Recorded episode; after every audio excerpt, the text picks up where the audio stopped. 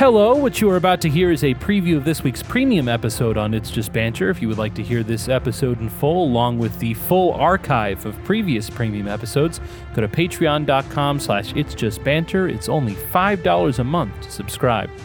I have a, a story I'd like to tell you. Okay. It's about the Central Intelligence Agency. You may be surprised to learn. Although, in important ways, it's not about the Central Intelligence Agency. Although uh, I'm wondering what they're doing right now. Um, Putting the Rangers they- on top. can it, can they not figure something out to keep us out of this war? I mean, when do they want to keep us out of wars? this one feels like one we should avoid. Yeah, no, I think so, but they don't agree with me very frequently. I don't know. Whatever they're They, doing, they canceled the Marine Corps them to do. ball. Why? I don't know. My brother's very worried though. I don't feel good about that. Yeah. Yeah. You think just the the band had a conflict? I don't think it was that the band had a conflict. I don't think it was that they were playing hat tricks that night. Yeah. Um, it feels like it's either that because he's still like on a uh, a Does he think of. it's related to GameStop? I, you know what? GameStop didn't come up. I don't believe that. Uh, it did not. I promise you, because he's still like on a uh, a sort of contract where like he could be called back. Now? Really? That's actually pretty common. I knew he was I knew that was the case for a time. I did not know it stretched to now. Yeah, there's like a global readiness clause uh, in like uh, an officer's contract. Do you think he's ready? Uh, I I would never really actually want to doubt that he would be ready for. I I think I've seen him be ready uh, in uh, less than one second Yeah. before, uh, many times. Yeah. So uh, there's that. There's also um, just the idea that they might not want to put like a few. I don't know if it's a few thousand. It's probably a few thousand uh, Marines in like one place at one time right now. They Hamas ain't getting to them. It's here, right? They don't hold it in No, they- Jerusalem. it's yeah, it's not in uh, the West Bank. It'd be weird if the Marine Corps ball was in Jerusalem every year.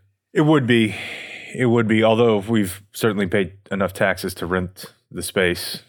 I feel very safe from Hamas anywhere in America. Any Yep. target anywhere in America. I'm just letting you know Hamas ain't getting to him. Yeah, he. I don't know. He just he does this every now and then, but he's just like, dude, I'm freaked out that I'm gonna have to go back. Yeah, I'd be freaked out. I have to go back whether there was a fucking conflict or not.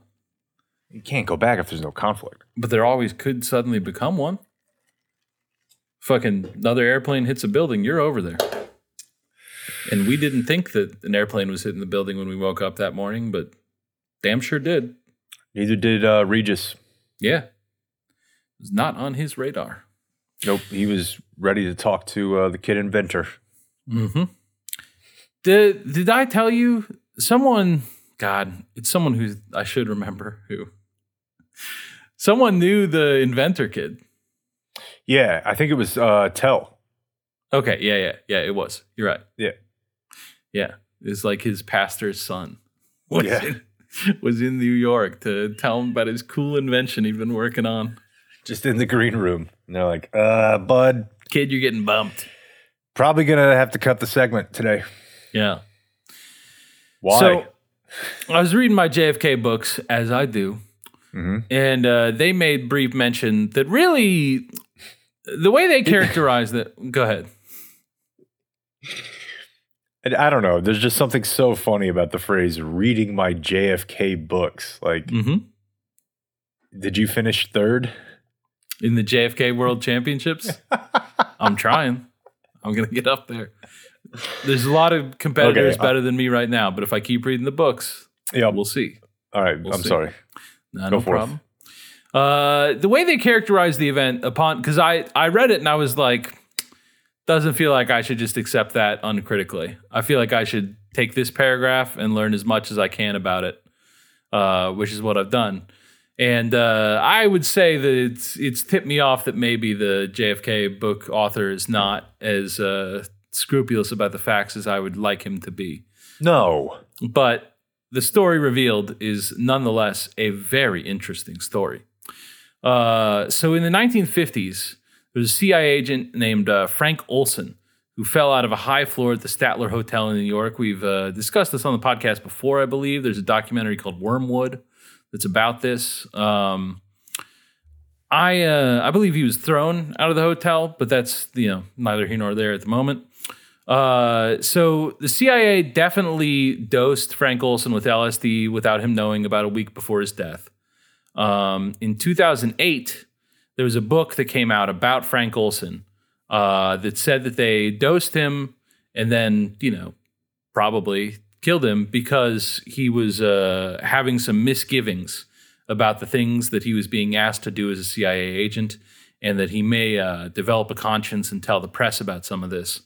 And the book that came out in 2008 is uh, specific about what exactly he was uh, was troubling him.